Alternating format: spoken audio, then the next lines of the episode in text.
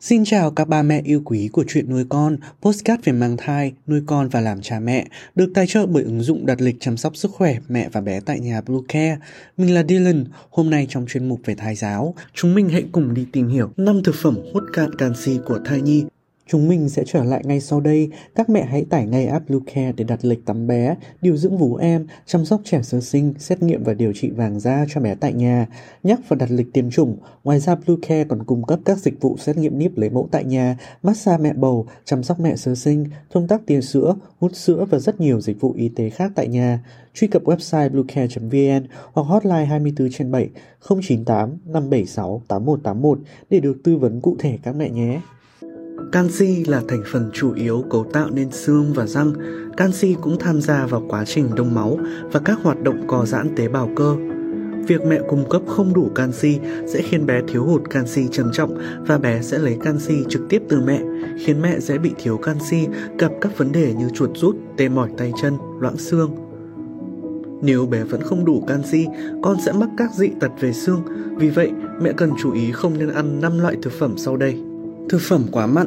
Nếu bà bầu ăn những đồ quá mặn như cá khô, thức ăn nhiều muối sẽ khiến tăng thải canxi qua đường nước tiểu.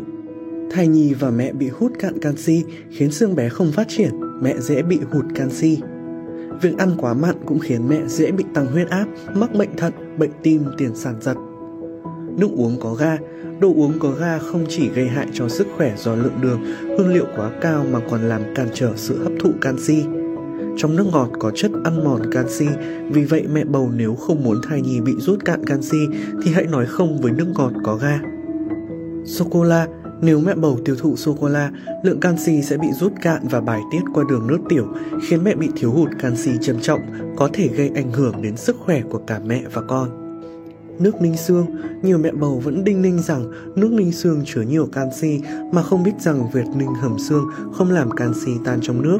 Không những vậy, lượng chất béo còn tăng lên, kìm hãm sự hấp thu và chuyển hóa canxi, khiến bé yêu trong bụng thiếu canxi nghiêm trọng. Đây cũng là sai lầm của nhiều cha mẹ khi con bước vào thời kỳ ăn dặm. Cha mẹ chỉ nấu cháo cho con bằng nước ninh xương, khiến con thấp bé nhẹ cân do lượng canxi cung cấp cho bé không đủ. Dưa cải muối. Các thực phẩm muối chua như cà muối, dưa muối có chứa nhiều axit oxalic, một chất làm ngăn cản quá trình đồng hóa canxi, khiến canxi không thể hấp thu vào máu. Dù có thèm đến mấy thì mẹ cũng nên tránh xa cà muối, dưa cải muối nếu không muốn con sinh ra thấp lùn, mẹ bị các vấn đề do thiếu hụt canxi.